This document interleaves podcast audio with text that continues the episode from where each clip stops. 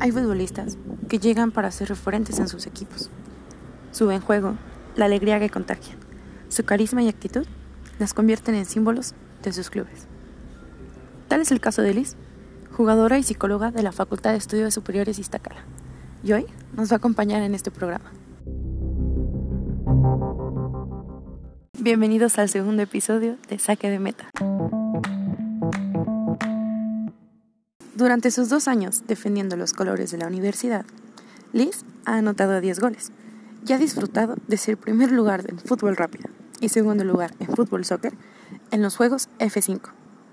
Los Juegos F5 son una modalidad de competencia entre las facultades de estudios superiores de la UNAM.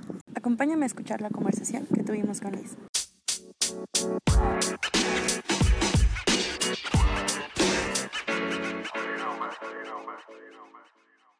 Hola Liz, muchísimas gracias por acompañarnos. ¿De qué? Siempre es un placer hablar contigo, Shang. Oh, te quiero. Cuéntame, ¿cómo fueron los inicios de Liz en el deporte? ¿Cuál es tu historia? Bueno, la verdad es que yo recuerdo que desde que iba en el kinder y primarias, de las niñas de mi generación siempre fui la más rápida, o sea, corría súper rápido y siempre. De hecho, éramos 2 niños de la generación que siempre corríamos mucho y los más rápidos, que era yo y otro niño que se llamaba Brian. Uh-huh. Pues recuerdo que salía a jugar con mis vecinos y mi hermano mayor que yo, 7 años y medio, y siempre jugábamos fútbol o a las atrapadas. Entonces, siempre era de las últimas en las que atrapaban y en el fútbol, por supuesto, pues siempre mi hermano me motivaba a jugar y siempre me mandaba a atacar, ¿no? El típico hermano como, ve y patea, tú patea. Uh-huh. Y bueno, de hecho, desde primero de primaria te puedo decir que he estado jugando fútbol prácticamente, no en un equipo profesional, pero pues ahí empezó la Liz deportiva. Oh. ¿Y en tu familia hay algún deportista, o sea, aparte de tu hermano? ¿O podrías decir que ahí nació? No, de hecho creo que sí tengo una familia que le gusta el deporte y lo artístico. Tengo una prima que juega voleibol. En el 2009 ganó un premio o un reconocimiento a los jóvenes deportistas de la Ciudad de México. Y es buena, juega para el TEC de Monterrey. Uh-huh. Y tengo otra prima que hace danza. Y pues también ha tenido varios reconocimientos. Creo que han sido los genes. Ahora te ayudaron, estuvieron de tu lado. Sí, al menos en mi familia, si en mí no lo sé, espero que los pueda ir desarrollando, que pueda ir desarrollando más mis habilidades, pero pues sí, al menos nos divierte mucho el estar entrenando algo. Sí, y oye, ¿cómo te defines en el campo? Mira, honestamente no considero que tenga como todavía mucha técnica, ¿no? Pero creo que soy como muy aferrada en la pelota. Me gusta entrenar, o sea, sé que no soy la mejor y por lo mismo creo que entreno. Cuando tengo mis oportunidades y mis tiempos, entreno. Y creo que me definiría como disciplinada. Uh-huh. Bien, ¿crees que el hecho de jugar con niños de pequeña te haya dado algún extra? Pues no es como tal con niños, sino el extra yo creo que viene de que desde niño desarrollas habilidades y resistencia. Todo ese tipo de cosas motoras y habilidades, yo creo que el extra no es tanto el con quién juegues, sino el que lo hagas, ¿no? Uh-huh. Eso es lo que te da el extra. Como, digo, desafortunadamente no todo el tiempo me la pasé jugando, ¿no? Interrumpí digamos, mi carrera deportiva en secundaria y en prepa justamente por no llevar una disciplina. Sí. Pero pues el extra viene desde que lo empiezas a intentar y hacer. Increíble. No, en serio, yo recuerdo aquellas historias que contaban en el equipo de que, o sea, al principio no dabas ni una y ahora ya eres un referente del equipo. Yo creo que el referente más ha sido por las caídas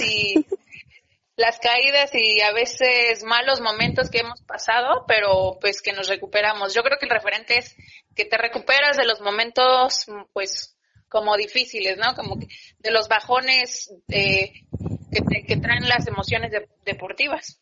Yo creo que el referente es ese, ¿no? La verdad es que a comparación de mis compañeras, que en verdad las admiro, ya sabrán quiénes son ellas, y en general a todo el equipo, al entrenador incluso, pues lo admiro un buen, porque yo no sé cómo es que nos tiene paciencia para estar entrenándome a mí sobre todo, ¿no? Pero bueno, me alegra que me tengan como referente, aún así.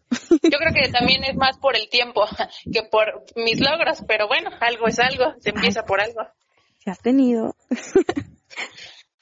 Bueno, para las personas que nos están escuchando más adelante en otros podcasts, está Gaby. Gaby es parte del equipo y es mejor amiga de Liz. Entonces, imagínense la potencia de las dos, la velocidad que tienen. Imagínense cómo destrozaban a la defensa. O sea, yo me acuerdo perfectamente el primer partido que jugué con ustedes fue contra Kimi Kansu, que sí, tuve una pifia horrible. Fue el gol más tonto de toda mi carrera. Y me acuerdo bien cómo en medio tiempo todos, o sea, estábamos sentados platicando y hay que hacer esto, hay que hacer aquello. Y me acuerdo muy bien cómo, creo que fue la Capi, me dijo, tú no te preocupes, Iztacala siempre saca los partidos, siempre. No, ya después me acuerdo cómo entre las dos ahí arriba con Tercerito también ahí jugando. O sea, sacaron ese partido y las he visto hacer magia en la cancha. O sea, los partidos que no han ido las extraño. Pues mira, la verdad es que te vuelvo a repetir, yo creo que es un trabajo totalmente en equipo. Sin el trabajo en equipo, sin la familia como le llamamos, realmente no le llamamos equipo femenil o equipo representativo femenil, sino le llamamos nosotras la familia, por la confianza que existe fuera y dentro de la cancha. Sí, esa vez, bueno, en general a veces no es tanto la técnica en mí, hablo desde mi experiencia y como yo he venido jugando, no es tanto mi experiencia ni mi técnica, sino como la motivación que tienes, ¿no? Que ves que todas tus compañeras lo están dando todo, se están esforzando, pues en verdad que te motiva y incluso eso te compromete de la mejor forma y cualquier pelota que te avienten o cualquier pelota que tú puedas rescatar, la aprovechas, ¿no? Tratas de aprovecharla. Sí, y a veces es tanto lo que te exige el rival, que es lo que tú misma te tienes que exigir como para estar, dice David, para equilibrar el equipo, ¿no? Que se vea que todas juegan al ritmo entre el equipo y contra el rival. Entonces, pues sí, o sea, yo recuerdo que solo tenía, cuando recién llegué al equipo, supongo que David me adoptó, ¿no? Y el equipo me adoptaron por mi rapidez y mi resistencia en ese tiempo. Y bueno, no te puedo decir que corría igual que Gaby, pero tampoco me comía su polvo, ¿no? Sí, a base de mucho entrenamiento. La verdad es que Gaby es una, tú la conoces, sabes que es 7 pulmones esa chica. Sí. Pero bueno, tratas de compensarlo, ¿no? De alguna u otra forma, tal vez no con su rapidez, pero pues entendiendo su forma de juego. De tercero también, que increíbles pases mete y goles, ¿no? También ha metido goles que en verdad que me quedo con la boca abierta y le aplaudo y me quito el sombrero y le hago reverencia a esa mujer también. Me acuerdo perfecto de uno, creo que fue en Zaragoza, que fue en rápido. O sea, nada más se peinó tantito y la mandó a guardar. Y entonces como, ¿qué clase de gol fue? O sea, estuvo bien ubicado, bueno, bien acomodado, con potencia, no tocó la barrera, la portera nomás se le quedó viendo. Estuvo increíble ese gol. Sí, eso es lo que hace, fíjate que eso es lo que hace el entrenamiento. También me consta que luego tercero está intentando tiros en los entrenamientos, también he visto que los intenta Gaby. A la primera no nos salen, a veces sí fallamos las cosas una y otra vez, pero la cuestión es siempre estar intentándolo y hasta que nos salga, y aún así seguir entrenando esa parte. Creo que hasta eso los entrenamientos son lo que más nos han unido. O sea, independientemente de momentos amargos que hemos pasado, los entrenamientos son la parte clave. Sí, justamente, fíjate que la buena amistad, la buena comunicación, el entendimiento de juego viene desde entrenar bajo el rayo de sol 1 hora, 2 horas, hasta media hora, 10 minutos, lo que pueden a veces las muchachas por su escuela. Desde estar entrenando bajo el rayo del sol hasta, a veces funciona mucho el que solo vayamos a comer, el que solo estemos cotorreando un rato. Eso que nos ha unido bastante, ¿no? El estar bromeando a veces, el entender que a veces no tenemos humor para, como incluso estar sudando, ¿no? O ni el tiempo, ¿no? A veces no es tanto el humor, a veces desgraciadamente es el tiempo, sino a veces nada más con pasar a saludar a las chicas, ya con eso haces una amistad y ya con eso puedes entenderte, y el hecho a veces de estar presente nada más, pues te hace fuerte como equipo. Sí, y con Iztacala, con la familia, me encanta cómo suena. ¿Qué momentos recuerdas más que hayan sido cruciales? Bueno, en general entre el equipo o hablas... particularmente como en mi carrera corta, universitaria y deportiva. En las dos. Pues mira, como te dije anteriormente, cuando yo llegué al equipo, David me preguntó, ¿has jugado en algún equipo o juegas? ¿Sabes jugar? La verdad es que yo siempre fui de jugar fútbol callejero y en la escuela, ¿no? En la materia de deportes. Nunca tuve un equipo formal hasta que llegué a la universidad. Justamente por eso, pues a veces, David no me metía al equipo, ¿no? Obviamente eres nueva, sabes que estás aprendiendo. Y que poco a poco se te va a ir dando la oportunidad en cuanto desarrolles o vayas aprendiendo la forma de jugar del equipo y todo eso, pues vas aprendiendo y por supuesto vas como siendo convocada. En alguna ocasión recuerdo que pues yo ya me sentía como lista, parte del equipo, y bueno, por alguna u otra razón no se podía llevar como a todas las chicas, ¿no? Yo creo que David hubiera querido llevar a todas las chicas a jugar el torneo Conde, que es de los más importantes, tengo entendido. Bueno, en ese tiempo, pues, solo le dijeron que ciertas chicas, lamentablemente no quedé convocada, y la verdad es que eso me dolió bastante. Al principio, obviamente, no lo entiendes, ¿no? O sea, lo ves como, pues, es que yo siempre estoy entrenando, pues, es que... Pero ya, a veces, reflexionándolo, viéndolo por... No solamente por ti como jugador, ¿no? Sino... dices, bueno, es que el equipo también se merece pues llevarse a las mejores, ¿no? Al final de cuentas somos representativos y tenemos que dar nuestro mejor espectáculo, nuestro mejor esfuerzo. Y desde ahí fue un punto crucial para mí, como mi carrera, en decir, todavía me falta, o sea, me tengo que esforzar más. El tiempo de entrenamiento que estoy teniendo no es suficiente, tengo que aumentar mi entrenamiento, mi esfuerzo.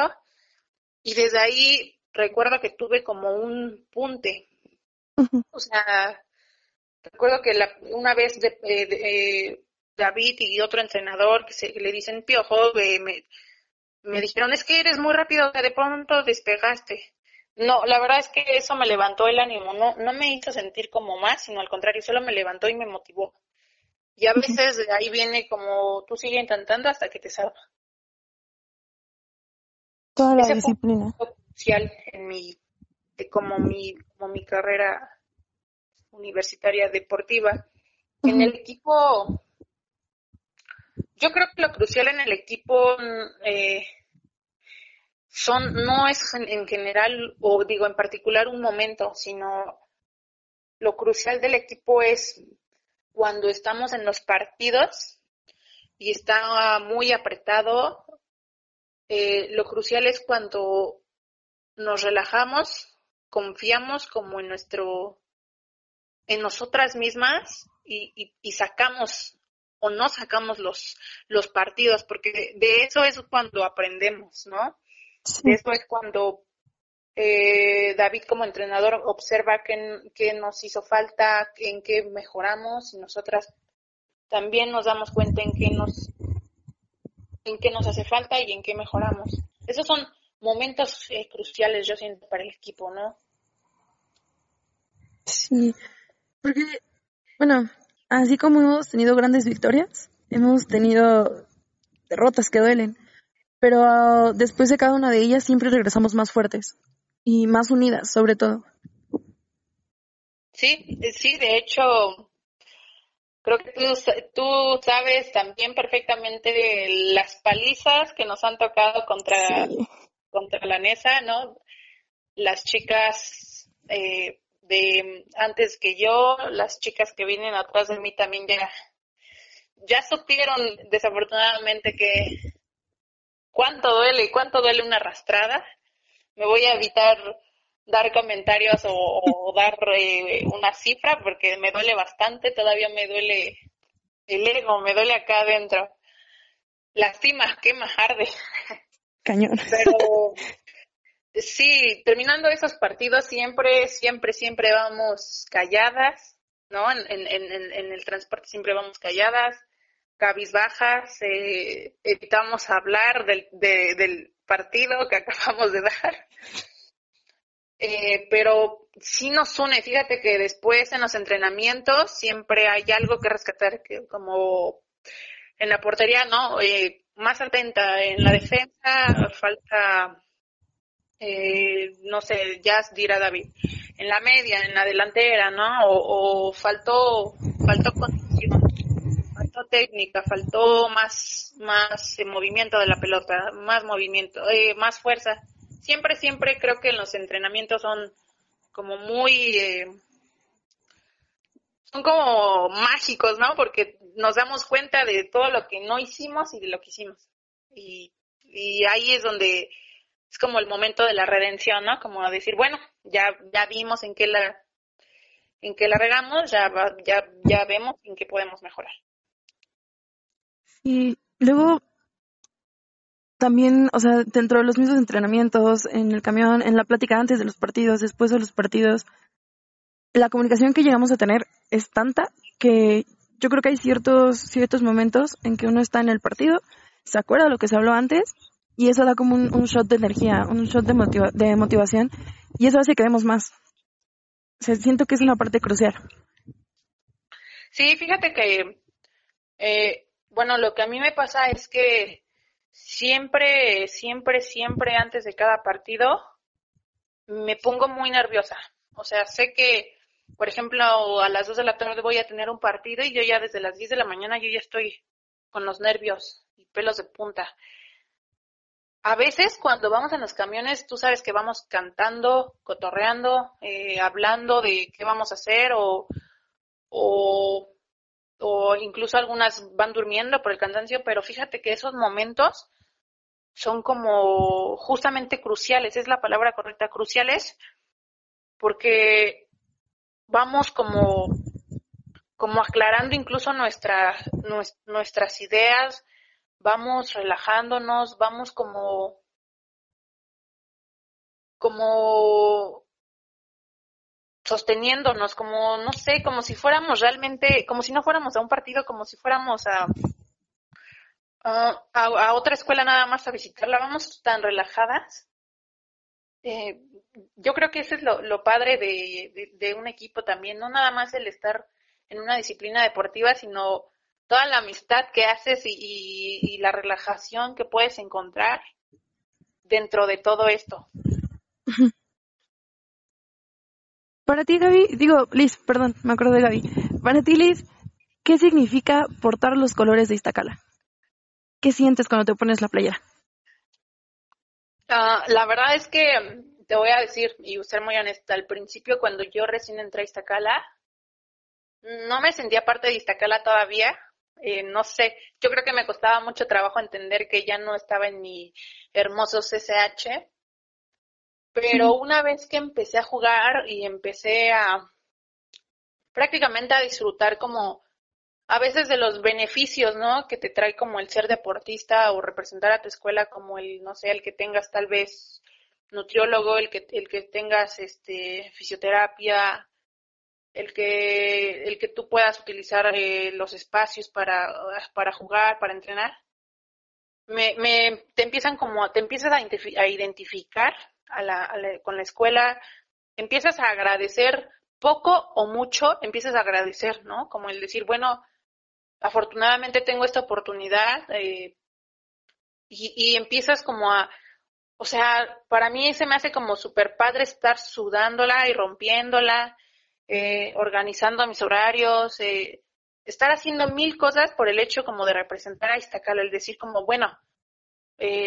puedo representar a Iztacala académicamente y deportivamente y siempre lo voy a hacer, ¿no? Empiezas a sentir, bueno, deportivamente hablando, sí sientes orgullo, yo siento mucho orgullo en representar a Iztacala, a pesar de que tal vez no hemos recibido como un gran apoyo deportivo por parte de las autoridades, pero al final del día pues no juegas como para las autoridades, yo así lo veo, juegas como para tus compañeros de biología, tus compañeros de odontología, tus compañeros de medicina, tus compañeros de optometría, para que algún día, no sé, generaciones que vengan de todas las carreras puedan decir como, ah, oye, yo también quiero lograr un primer lugar, ah, oye, yo también quiero lograr una medalla, oye, yo también quiero lograr, ¿no?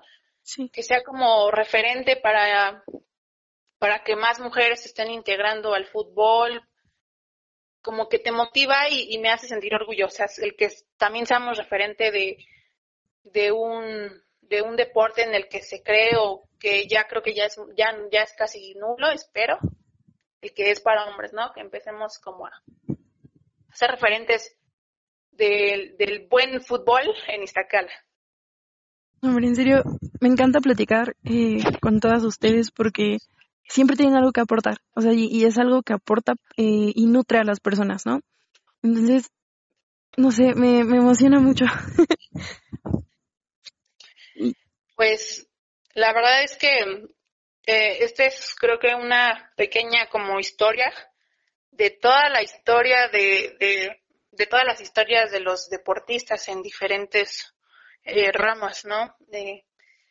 Ojalá que en algún momento pueda crecer del fútbol representativo femenil de Iztacala a que al rato, no sé, ojalá que haya un equipo de béisbol o haya otro tipo de disciplinas en las que también puedan pues contar sus experiencias y incluso hacer como guías, ¿no? De otros futuros deportistas que quieren ir iniciando. Sí. No, la idea es incluir más personas, ¿no? O sea, que sea un movimiento masivo. Sí, exacto. Bueno, Liz, estamos ya por terminar casi. ¿Qué sigue para Liz en estos años que quedan dentro de la universidad? No, pues claro, por supuesto, seguir entrenando. Conseguir los títulos que se puedan, que queden en la historia de Iztacala, ¿no? Y también, ¿sabes? Creo que en lo personal creo que también sigue el pedir o exigir mejores espacios para poder entrenar. Creo que también es necesario el espacio que ocupamos sea como utilizable, ¿no? Que ojalá que nos den recursos para poder seguir otorgando deportistas, ¿no? A la escuela. Ojalá que lo que sigue es que ojalá podamos como lograr que nos puedan habilitar más espacio o mejorar el espacio que tenemos. Yo creo que eso es lo que sigue ya de inmediato. Sí. Uf, no, en serio es... Me encanta platicar contigo. Siempre eres certera con tus palabras. Eso está súper, súper chido. Y bueno, ya para terminar, a todas las invitadas y los invitados, les pido que nos den alguna recomendación para esta cuarentena. Y en tu caso, yo sé que tienes unos gustos excelentes en la música. Entonces, ¿alguna recomendación musical que nos puedas dar? Bueno, primero que nada, sabes que para recomendar música, me gusta saber cómo, incluso para qué la quieren escuchar, o sea, como para qué situación y el cómo se sienten, ¿no? Para mí la música es importante y yo la escucho dependiendo del cómo me siento. Fíjate que para entrenar a veces utilizo mucho la música electrónica.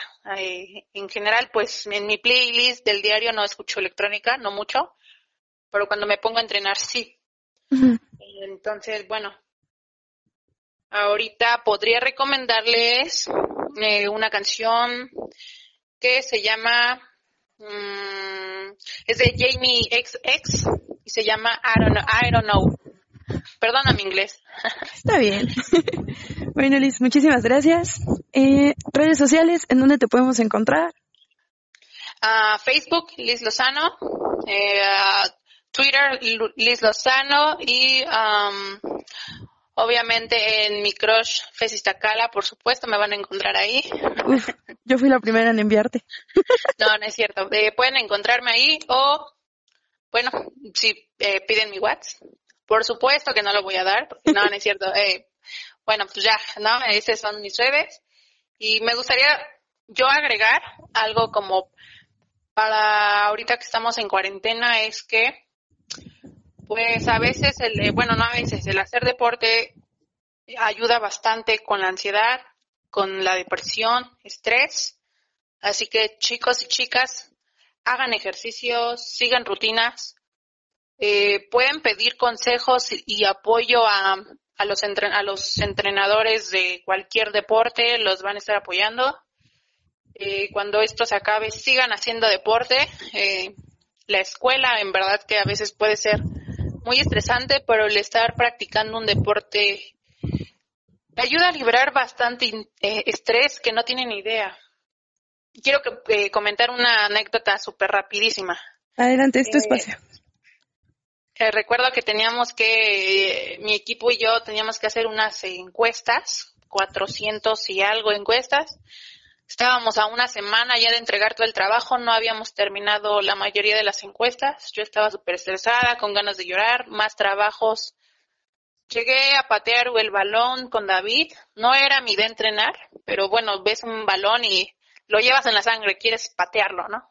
Sí. Lo empecé a patear, no sé, me sentía tan liberada, me sentía como tan libre que... En vez de llegar a estresarme con tarea, o sea, tuve la mente en claro y fui como muy rápida y objetiva con mi tarea, ¿no? A veces creo que nos cuesta trabajo concentrarnos y me ayudó como a saber cómo organizar mi tarea.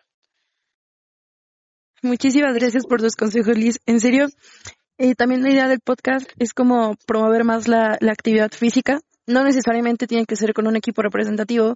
No necesariamente tienes que entrenar 4 o 5 horas diarias, sino la idea es mantenernos activos. Y más en esta situación, ¿no? Que estamos todo el día en la casa, tenemos la cocina a unos metros. Entonces, creo que es una parte muy importante el poder dar este mensaje, ¿no? De mantenernos activos, no solo para la salud física, sino también para la salud mental.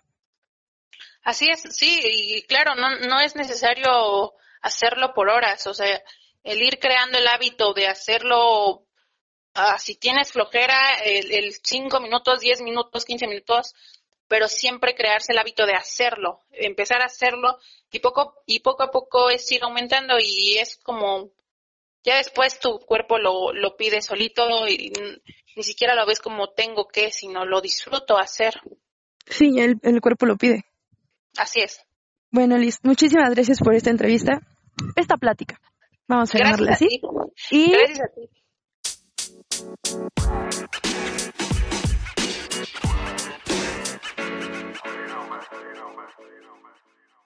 Hey, ¿qué tal la plática de hoy? Está muy padre, ¿no? Cómo un equipo de fútbol se puede convertir en tu familia. Como personas perfectamente extrañas al principio, que a lo mejor nada más comparten una carrera, acaban siendo tu familia. Una familia que está ahí para ti, cuando te sientes mal, que está contigo en los momentos de tristeza, en los momentos de alegría, en cada triunfo, en cada momento amargo. Es increíble realmente la situación que se crea en cuanto a la cohesión del equipo. Y no solo en un equipo de fútbol. Creo que esta cuarentena nos está dando la oportunidad de conocer más nuestras redes de apoyo, conocer más la unión con nuestra familia, con nuestros amigos, con nuestros vecinos. Es el momento perfecto para aprender a relacionarnos mejor con uno mismo y con los demás. También nos dimos cuenta y recalcamos mucho en este podcast de hoy la importancia de la salud física y la salud mental. Y no es que comiences corriendo 5 kilómetros, haciendo 500 sentadillas, poco a poco y con mucha disciplina. Tu cuerpo se va a ir acostumbrando, te va a ir pidiendo más. La idea es que des ese salto de fe y te atrevas a hacer las cosas. ¿Que quieres empezar un libro? Hazlo. ¿Quieres empezar a hacer ejercicio? Hazlo. Atrévete. Muchas gracias por estar aquí. Nos escuchamos el siguiente lunes. Recuerda que cada semana tengo un invitado nuevo. Si te gustó la plática que tuvimos hoy, comparte este podcast con tus amigos.